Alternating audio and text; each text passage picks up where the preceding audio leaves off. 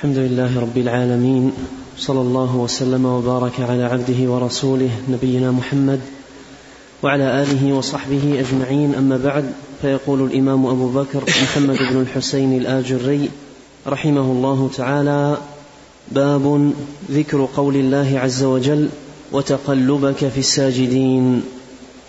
قال محمد بن الحسين رحمه الله تعالى اعلموا رحمنا الله وإياكم أن النكاح كان في الجاهلية على أنواع غير محمودة إلا نكاحا واحدا نكاح صحيح وهو هذا النكاح الذي سنه رسول الله صلى الله عليه وسلم لأمته يخطب الرجل إلى الرجل وليته فيزوجه على الصداق وبالشهود. فرفع الله عز وجل قدر نبينا صلى الله عليه وسلم وصانه عن نكاح الجاهلية ونقله في أصلاب الطاهرات بالنكاح الصحيح من لدن آدم ينقله في أصلاب الأنبياء وأولاد الأنبياء حتى أخرجه بالنكاح الصحيح صلى الله عليه وسلم. بسم الله الرحمن الرحيم. الحمد لله رب العالمين. وأشهد أن لا إله إلا الله وحده لا شريك له. وأشهد أن محمدا عبده ورسوله صلى الله وسلم عليه وعلى آله وأصحابه أجمعين. اللهم لا علم لنا إلا ما علمتنا اللهم علمنا ما ينفعنا وزدنا علما وأصلح لنا شأننا كله ولا تكلنا إلى أنفسنا طرفة عين. أما بعد هذا الباب باب ذكر قول الله عز وجل وتقلبك في الساجدين ساقه المصنف رحمه الله تعالى أو عقده المصنف رحمه الله تعالى لبيان فضيلة من فضائل نبينا الكريم صلوات الله وسلامه عليه ومنقبه من مناقبه. وتقلبك في الساجدين الذي يراك حين تقوم وتقلبك في الساجدين. والتقلب في الساجدين قيل في معناه ما أشار إليه المصنف رحمه الله تعالى في هذه الترجمة وأيضا ساق في بعض في ذلك بعض الآثار وقيل في معناه هو الصحيح أن المراد بقوله وتقلبك في الساجدين أي العابدين المصلين لله سبحانه وتعالى. وسيأتي إيضاح ذلك قريبا. قال رحمه الله تعالى اعلموا رحمنا الله وإياكم أن النكاح كان في الجاهلية على أنواع غير محمودة إلا نكاحا واحدا نكاح صحيح وهو هذا النكاح الذي سنه رسول الله صلى الله عليه وسلم لأمته يخطب الرجل إلى الرجل وليته فيزوجه على الصداق وبالشهود. وهذا الذي أشار إليه المصنف رحمه الله تعالى يبين لنا النعمة العظيمة التي حبانا الله سبحانه وتعالى فيها بهذا الدين العظيم وما يهدي إليه للتي هي أقوم وأيضا ما ينهى عنه من المسالك الوخيمة والطرائق المحرمة فإن دين الإسلام لا. لا يأمر بشيء إلا وفيه خير للعباد ومصلحة ولا ينهى عن شيء إلا وفيه مضرة للعباد. وقد كان الناس في الجاهلية قبل الإسلام على أنحاء شتى في الأنكحة وكلها باطلة وكلها قبيحة وكلها سيئة. تعود على الناس والمجتمعات بالأضرار الوخيمة. والعواقب السيئة إلا نكاحا واحدا. فجاء الإسلام وأقره وأبطل ما سواه. والنكاح الواحد الصحيح هو الذي سنه لأمته عليه الصلاة والسلام يخطب الرجل إلى الرجل وليته فيزوجه على الصداق بالشهود وفي هذا المعنى المؤمنين عائشة كما في صحيح البخاري عن عروة ابن الزبير أن عائشة زوج النبي صلى الله عليه وسلم أخبرته أن النكاح في الجاهلية كان على أربعة أنحاء أي أنواع فنكاح منها نكاح الناس اليوم فنكاح منها نكاح الناس اليوم يخطب الرجل إلى الرجل وليته أو ابنته. فيصدقها ثم ينكحها هذا نوع هو الذي أقره الإسلام وأبطل ما سواه. قالت ونكاح آخر كان الرجل يقول لامرأته إذا طهرت إذا طهرت من يقول لامراته إذا طهرت من طمثها أرسلي إلى فلان. إذا طهرت من طمثها أرسلي إلى فلان فاستبضعي منه ويعتزلها زوجها. استبضعي منه أي حصلي منه جماعا يحصل به ولد. استبضعي منه ويعتزلها زوجها ولا يمسها ابدا حتى يتبين حملها من ذلك الرجل الذي تستبضع منه. فإذا تبين حملها أصابها زوجها إذا أحب وإنما يفعل ذلك رغبة في نجابة الولد. فكان هذا النكاح نكاح الاستبضاع. قالت ونكاح آخر يجتمع الرهط ما دون العشرة فيدخلون على المرأة كلهم يصيبها. يدخلون على المرأة كلهم يصيبها فإذا حملت ووضعت ومر عليها ليال بعد أن تضع بعد أن تضع حملها أرسلت إليهم فلم يستطع رجل منهم أن يمتنع حتى يجتمعوا عندها تقول لهم قد عرفتم الذي كان من أمركم وقد ولدت فهو ابنك يا فلان تسمي من أحبت باسمه فيلحق به ولدها. لا يستطيع أن يمتنع به الرجل. ونكاح رابع يجتمع الناس الكثير. فيدخلون على المرأة. لا تمتنع ممن جاءها وهن البغايا. كن ينصبن على أبوابهن رايات تكون علما. فمن أرادهن دخل عليهن فإذا حملت إحداهن ووضعت حملها جمع ودعوا لهم القافة ثم ألحقوا ولدها بالذي يرون فالتاطت به ودعي ابنه لا يمتنع من ذلك. فلما بعث محمد صلى الله عليه وسلم هدم نكاح الجاهلية كله إلا نكاح الناس اليوم. فهذه من نعمة الله على الأمة أمة الإسلام بأن الله سبحانه وتعالى استنقذ الناس بهذا الدين العظيم من ظلمات الجاهلية وغيها وضلالها وسفهها وباطلها إلى نور الإسلام وضياء الحق والهدى. ومن ذلك ما كان عليه أهل الجاهلية من الأنكحة الباطلة. ولهذا فإن المرء والعياذ بالله إذا ابتعد عن الإسلام حتى في هذه الأزمنة إذا ابتعد إلى عن الإسلام رجع إلى الجاهلية. رجع إلى الجاهلية. إذا ابتعد عن الإسلام رجع إلى الجاهلية. حتى في أبواب هذه الأنكحة الفاسدة وبيوت الدعارة وبيوت الفحش وبيوت الفساد كل ما ابتعد الإسلام التصق بالجاهلية وأفعالها وغيها وضلالها وممارساتها القبيحة.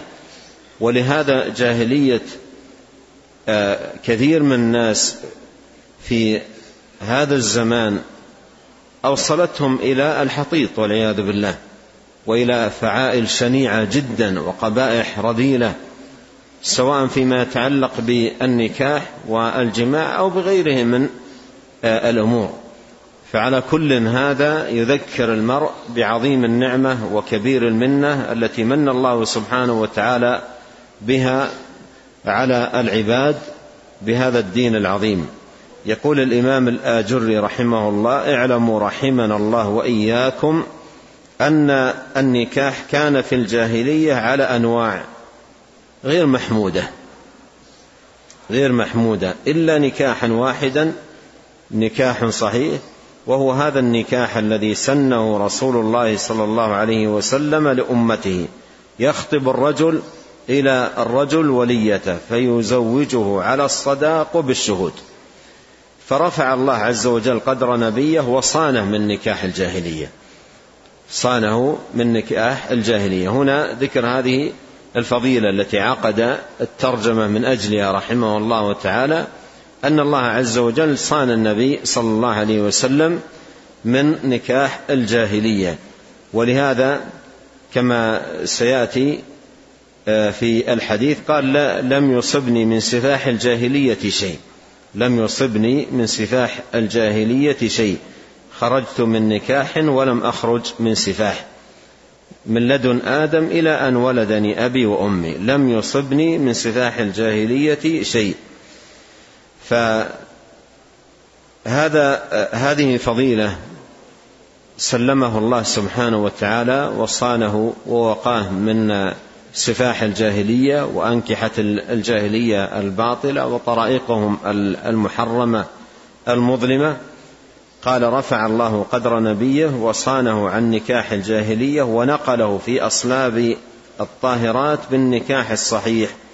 من لدن آدم ينقله في أصلاب الأنبياء وأولاد الأنبياء حتى أخرجه بالنكاح الصحيح. نعم. قال رحمه الله تعالى أخبرنا أبو محمد عبد الله بن صالح البخاري قال حدثنا محمد بن أبي عمر العدني قال حدثنا محمد بن جعفر بن محمد بن علي بن الحسين رضي الله عنهم قال أشهد على أبي يحدث عن أبيه عن جده عن علي رضي الله عنه أن النبي صلى الله عليه وسلم قال خرجت من نكاح ولم أخرج من سفاح من لدن آدم إلى أن ولدني أبي وأمي لم يصبني من سفاح الجاهلية شيء. قال وأخبرنا أبو سعيد أحمد بن محمد الشاهد قال حدثنا إسحاق بن إبراهيم الدبري قال أخبرنا عبد الرزاق قال أخبرنا ابن جريج قال أخبرني جعفر بن محمد عن أبيه أن رسول الله صلى الله عليه وسلم قال خرجت من نكاح ولم أخرج من سفاح. نعم هذا الحديث حديث علي رضي الله عنه أن النبي صلى الله عليه وسلم قال خرجت من نكاح ولم أخرج من سفاح من لدن آدم إلى أن ولدني أبي وأمي. لم يصبني من سفاح الجاهلية شيء. إسناده الذي ساقه المصنف إسناد ضعيف لكن الشيخ الألباني رحمة الله عليه حسن الحديث لغيره لما له من شواهد ذكرها رحمه الله تعالى. قال خرجت من نكاح ولم أخرج من سفاح من لدن آدم إلى أن ولدني أبي وأمي. لم يصبني من سفاح الجاهلية شيء اي إن الله سبحانه وتعالى صانه وحماه من سفاح الجاهلية فلم يصبه شيء من منها لا في أبيه الأدنى ولا في آبائه. فصانه الله سبحانه وتعالى وحماه ووقاه من ذلك. فمن لدن آدم إلى أن ولدته أمه وهو في أنكحة صحيحة لم يصبه شيء من سفاح الجاهلية شيء. وهذا مما آه، صان الله به نبيه عليه الصلاة والسلام. نعم.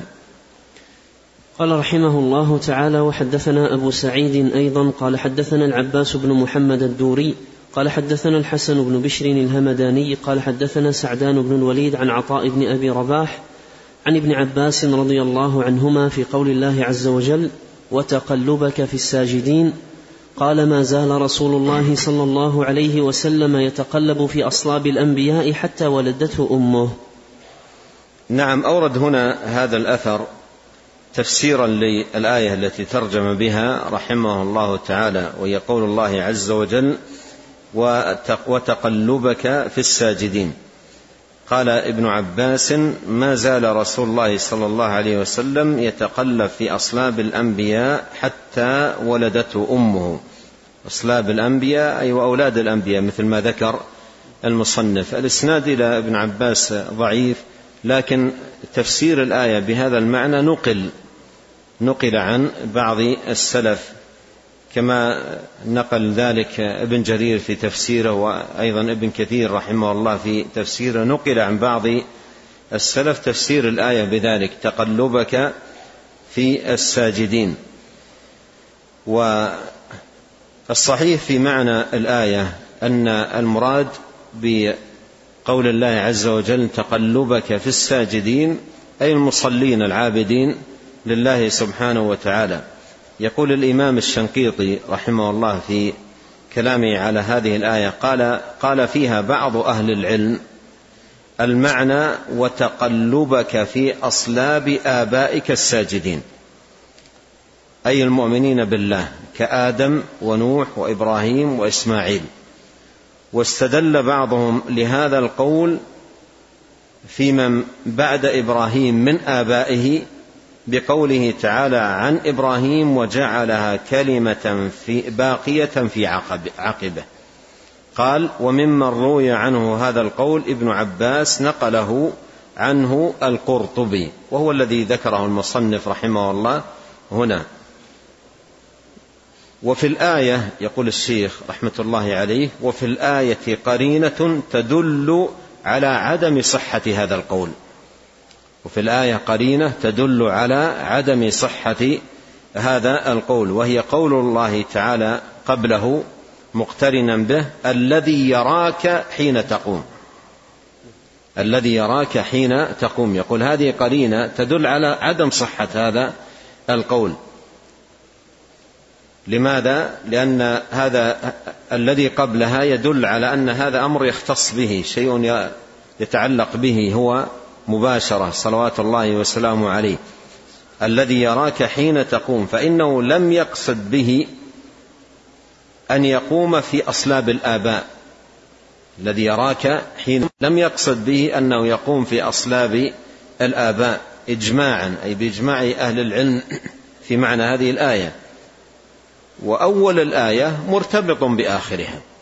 الذي يراك حين تقوم وتقلبك في الساجدين. قوله وتقلبك في الساجدين مرتبط بقوله الذي يراك حين تقوم. والأول الذي يراك حين تقوم هذا أمر يختص به عليه الصلاة والسلام. لا يقصد به يراك حين تقوم أي في أصلاب الآباء. هذا أمر مختص به في قيامه لله عز وجل بالعبادة. قالوا أول آية مرتبط بآخرها أي الذي يراك حين تقوم إلى صلاتك وحين تقوم من فراشك ومجلسك ويرى تقلبك في الساجدين. ويرى تقلبك في الساجدين أي المصلين.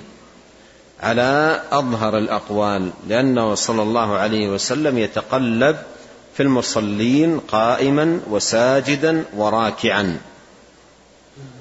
وقال بعضهم الذي يراك حين تقوم أي إلى الصلاة وحدك وتقلبك في الساجدين أي المصلين إذا صليت بالناس. يراك حين تقوم أي تصلي وحدك وتقلبك في الساجدين أي وأنت أيضا تصلي بالناس. يراك في صلاتك وقيامك ومناجاتك لله وحده ويراك أيضا في صلاتك بالناس. إماما يقتدون بك وتقلبك في الساجدين. هذا معنى قوله وتقلبك في الساجدين. الحاصل أن القول بأن المراد بقوله وتقلبك في الساجدين أي في أصلاب آبائك الساجدين أي المؤمنين في الآية كما أوضح الشيخ رحمة الله عليه ما يرد هذا القول نعم. قال رحمه الله تعالى أخبرنا أبو محمد عبد الله بن صالح البخاري قال حدثنا محمد بن أبي عمر العدني قال حدثني عمر بن خالد قال حدثنا أبو عبد الله محمد الحبلي عن عبد الله بن الفرات عن عثمان بن الضحاك عن ابن عباس رضي الله عنهما أن قريشا كانت نورا بين يدي الله عز وجل قبل أن يخلق آدم بألفي عام يسبح ذلك النور وتسبح الملائكة بتسبيحه. فلما خلق الله عز وجل آدم ألقى ذلك النور في صلبه فقال رسول الله صلى الله عليه وسلم فأهبطني الله عز وجل إلى الأرض في صلب آدم وجعلني في صلب نوح في سفينته.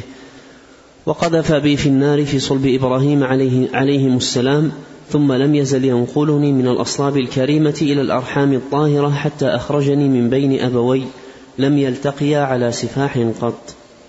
نعم هذا الحديث عن عن ابن عباس رضي الله عنهما إسناده ضعيف جدا ومن أهل العلم من حكم عليه بالوضع. نعم. قال رحمه الله تعالى حدثنا أبو عبد الله محمد بن مخلد العطار قال حدثنا محمد بن سنان القزاز أبو الحسن قال حدثنا يعقوب بن محمد الزهري قال حدثنا عبد العزيز بن عمران عن أبيه عن ابن المسور بن مخ عن ابن المسور بن مخرمة عن أبيه عن العباس بن عبد المطلب قال قال عبد المطلب قدمت اليمن فنزلت على أسقف بها وكان حبر من اليهود يمر بي فقال لي يوما يا عبد الله يا عبد المطلب ألا تكشف لي عن جسدك لأنظر إليه؟ فقلت أكشف لك عن جسدي ما خلا عورتي فكشفت عن جسدي فتشمشم فتشممني ثم تشمم منخر الأيمن ثم تشمم منخر الأيسر فقال أرى يا عبد المطلب في منخرك الأيمن نبوة وفي الأيسر ملكا ألك شاعة؟ قلت وما الشاعة؟ قال امرأة. فقلت أما اليوم فلا. قال فتزوج في بني زهرة. قال فقدمت فتزوجت في بني زهرة فقالت قريش أفلج عبد الله على أبيه عبد المطلب. هذا كذلك إسناده ضعيف. فيه من هو منكر الحديث وفيه من هو متروك فضعفه شديد.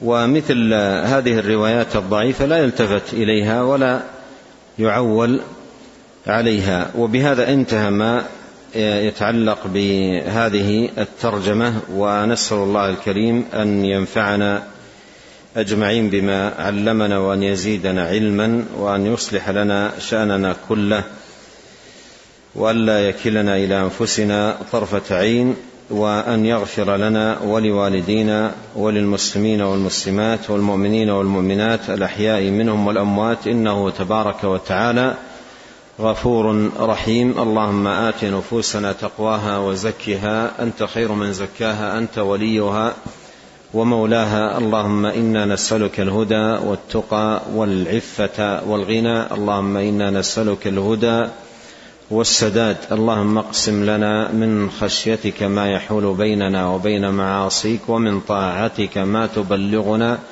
به جنتك ومن اليقين ما تهون به علينا مصائب الدنيا. اللهم متعنا بأسماعنا وأبصارنا وقوتنا ما أحييتنا. واجعله الوارث منا واجعل ثارنا على من ظلمنا وانصرنا على من عادانا. ولا تجعل مصيبتنا في ديننا ولا تجعل الدنيا أكبر همنا ولا مبلغ علمنا ولا تسلط علينا من لا يرحمنا. سبحانك اللهم وبحمدك. أشهد أن لا إله إلا أنت أستغفرك وأتوب إليك. اللهم صل وسلم على عبدك ورسولك نبينا محمد وآله وصحبه. جزاكم الله خيرا.